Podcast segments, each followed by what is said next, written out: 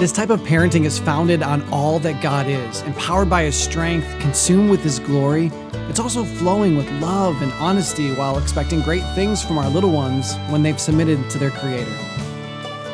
Welcome to Truth, Love, Parent, where we use God's Word to become intentional, premeditated parents. Here's your host, A.M. Brewster. Welcome to the final episode of The Four Children. We have a full show today because we're not just going to answer the questions Who is the soft hearted child? Do you have a soft hearted child in your home? And how do you cultivate your child's soft heart like Jesus did?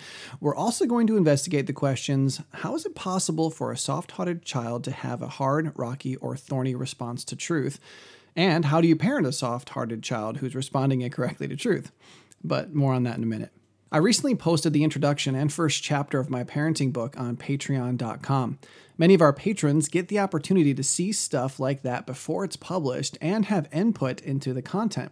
I want the book to resonate with and benefit as many parents as possible, so getting your feedback is so vital. Will you please click the support TLP link in the description and check out our Patreon page? There you'll find Truth Love Parents ministry goals, but you'll also find out about all the cool stuff we have and do for our patrons. Okay, so we've made it to the soft hearted child. But as we discuss them today, remember, simply having a born again child isn't the goal. There is so much parenting that still needs to be done. In fact, this is the point that intentional, premeditated, disciple making parent starts. So, question number one is Who is the soft hearted child?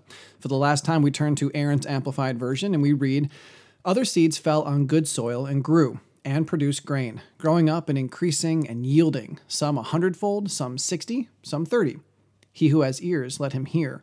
As for what was sown on good soil, this is the one who hears the word and understands it and accepts it and holds it fast with an honest and good heart and bears fruit with patience. He indeed bears fruit and yields, in one case a hundredfold, in another sixty, and in another thirty. Obviously, this child has a similar response to truth that the hard and thorny children do, similar to the degree that all three respond to it. Different to the degree that the soft hearted child accepts it all and genuinely puts his faith and trust in God and nothing else. He holds it fast in an honest and good heart. He's not preoccupied with the Christian lifestyle, the religious benefits, or the shiny experiences. He's enamored with God. And we're told simply that his heart produces real spiritual life with verifiable fruit. As they mature, you'll see snippets of genuine love motivated by God's glory and the best of others, not merely loving acts motivated by self pleasure or manipulation. You'll start seeing a real joy that bears up even under difficult and uncomfortable situations. This child will start to exhibit a spirit of unity that peacefully learns to handle disagreements and conflict, not simply because life is easier when you don't argue, but because God commands that we all be peaceful. This child will begin to learn patience because they'll start to understand that this life is far better than what they deserve and that they can wait and be thankful in the waiting. You'll see slivers of kindness motivated by genuine love. You'll observe your children actually being good because they know it will honor the Lord in you. This child will also begin to be faithful in a way they never could before because the Holy Spirit will give them strength they never had before.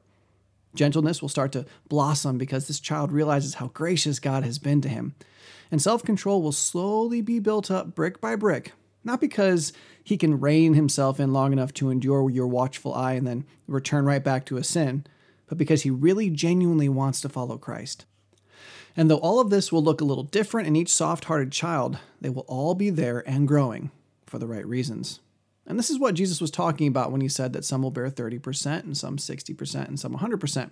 It's a picture of maturity. I remember over a decade ago talking to one of my former pastors, Mike Harding, about the guys who had been in my youth group growing up uh, in his church. I lamented that only a couple of them that I knew of were still aggressively glorifying God and serving Him with their lives. He looked at me and, without even the slightest hint of cynicism, said, Aaron, that's how it will always be. What he was saying was that not every tree bears 60 fold or 100 fold, some only bear 30 fold. Does that mean I'm unsaved if I'm not as mature as another believer? Of course not. But it does mean I'm not as mature. We're going to talk about this more later, but one of our parenting jobs is to help our children be as mature as they can be. And for our born again kids, that means we're helping them to bear more fruit. So, question number two is Do you have a soft hearted child in your home? Again, we can't know our kids' hearts with 100% certainty, but 1 John and the multitude of sanctification lists throughout Scripture definitely help us understand what we're looking for. Again, I want to point you to the passages we looked at earlier in the study Galatians 5 16 through 24. 2 Peter 1, 3 through 11, Ephesians 6, 10 through 18, and passages like these present us with the fruit of maturity. But I just want to focus in on the two biggest indicators of spiritual life. The first is obviously a love for God. I know, I know. After a while, all preachers and counselors and parents and disciplers and leaders and teachers start to sound like a broken record, but we all know the two greatest commandments are to love God with all your heart and soul and mind and strength, and it's given to us in Deuteronomy and repeated by Christ in the New Testament. You can't be born again and not love God. In fact, this idea of loving God is number one, so huge and vast, but number two, so incredibly misunderstood that I plan to take a future episode to discuss what biblical love really is. But for now, we can know that the word used here to describe love means that we are making a conscious choice to love God with everything that we are, nothing held back. And the same passage tells us that the second indicator of a regenerated heart is to love others. If your child loves the Lord and loves others, they're born again. And I say that with confidence because Jesus said it. People will know that you're my disciples if you love each other. And the best indication of a love for God and others is this Does your child enjoy sharing God with others? Do they have a heart for the gospel? Do they speak truth into other people's lives? We're going to see this lived out in two uh, biblical, soft hearted examples and right now. So, question three is How do you cultivate your child's soft heart like Jesus did? Well, the first step is to introduce seed to the soil, and there are two people I'd like to use to illustrate this point. The first is the, is the Samaritan woman, and the second is the maniac of Gadara. The account of Jesus' encounter with the Samaritan woman is found in John 4. I'm not certain, but I think that perhaps this woman had a hard heart when she met Christ. But I believe it was Jesus' initial interaction with her that began softening it. She was genuinely surprised that a male Jew would give her the time of day. Then he offers her a special gift, a gift of living water. She's still skeptical, so he tells her that anyone who drinks of the water he provides will never thirst again. At this point, I think she's softened enough that she's very interested. She's starting to accept the seeds, but she's kind of having a thorny response because she doesn't really truly understand the spiritual depth of Jesus' comments. Either way, she wants the water because she doesn't want to have to go out there to that well again. So Jesus uses that interest to draw her into a deeper understanding by asking her something that will reveal the greatest need of her life. He asks her to go get her husband.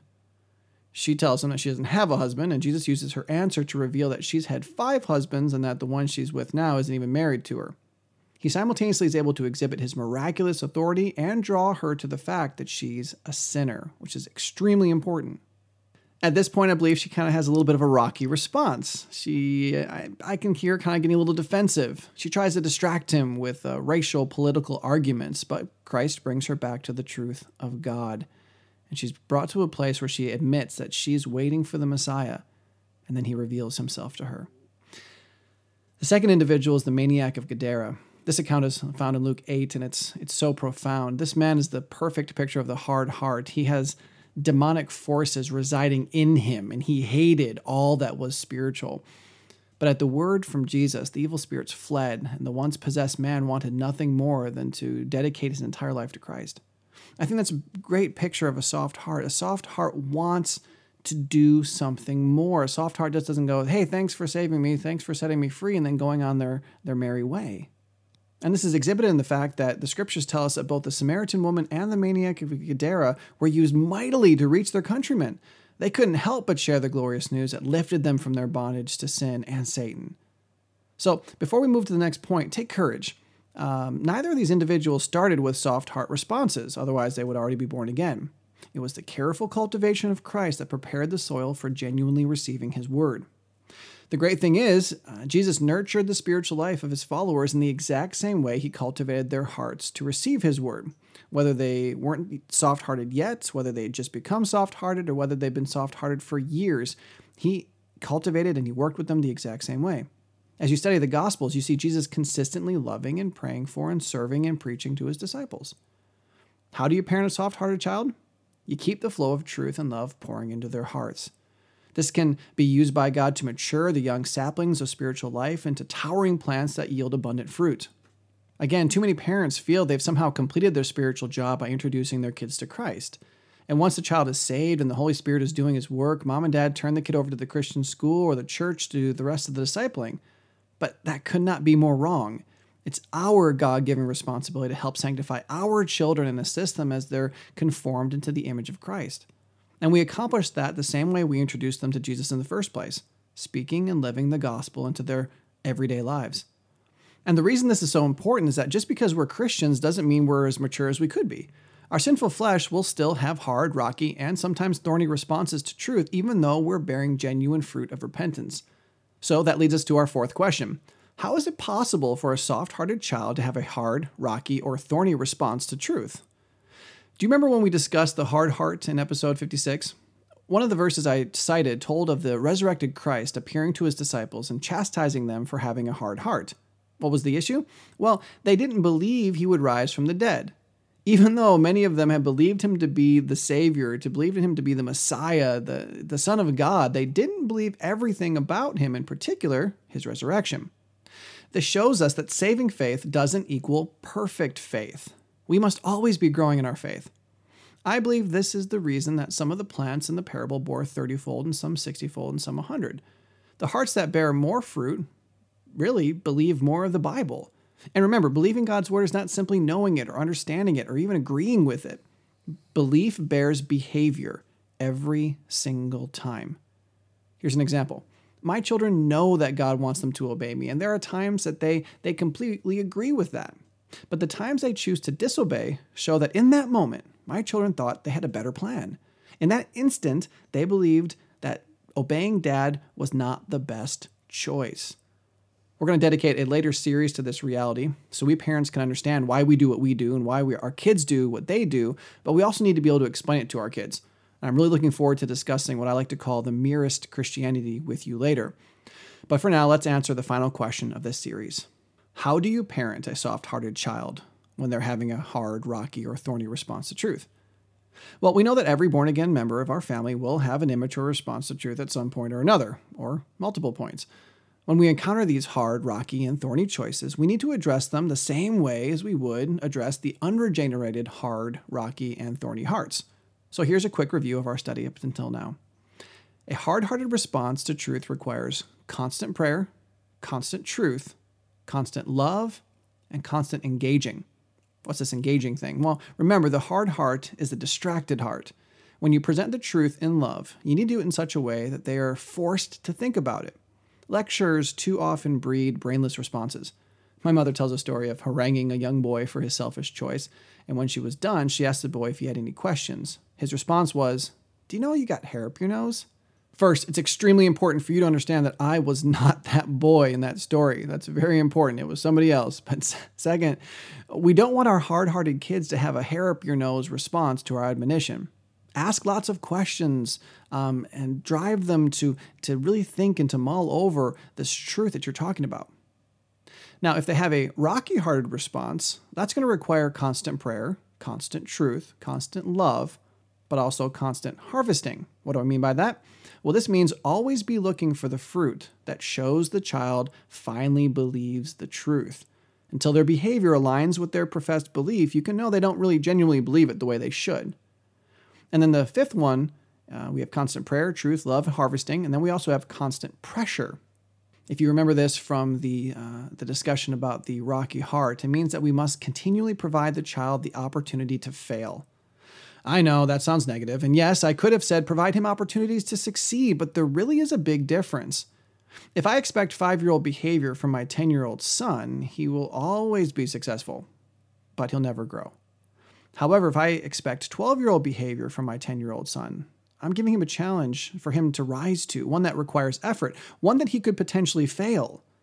Your rocky hearted child will need enough pressure to break him of his self sufficiency so he'll see his need for Christ in this life. Lastly, a thorny hearted response to truth, even when it comes from a born again believer, requires constant prayer, constant truth, constant love, and also what I'm going to call constant realism. A thorny response is one rooted in comfort, pleasure, ease, and fluffy emotions. Uh, though genuine peace, joy, and happiness are ours in Christ, we need to help our kids become what I like to call optimistic realists. Optimistic that God will get all the glory and that we will be blessed in our conformity to Christ, but realistic enough to realize that following Jesus is a weighty matter that requires sacrifice. We mustn't follow Jesus because of what we can get out of it. We follow Jesus because he's worthy of it. And if we were to put all of these together, our parenting would consist of constant prayer, constant truth, constant love, constant engaging, constant harvesting, constant pressure, and constant realism. Can you think of anything that's missing? And this type of parenting is founded on all that God is, empowered by his strength and consumed with his glory.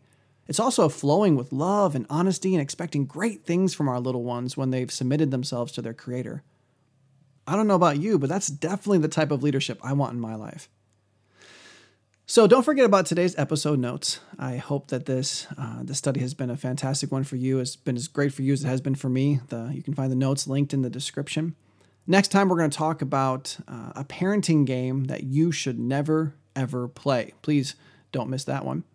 And I pray that the God of all comfort will genuinely keep your hearts and minds in his perfect care as you parent. Parenting isn't easy, no one ever said it would be. But being an ambassador parent is a calling of hope. Truth, love, parent is part of the Evermind Ministries family and is dedicated to helping you become an intentional, premeditated parent. Join us next time as we search God's Word for the truth your family needs today.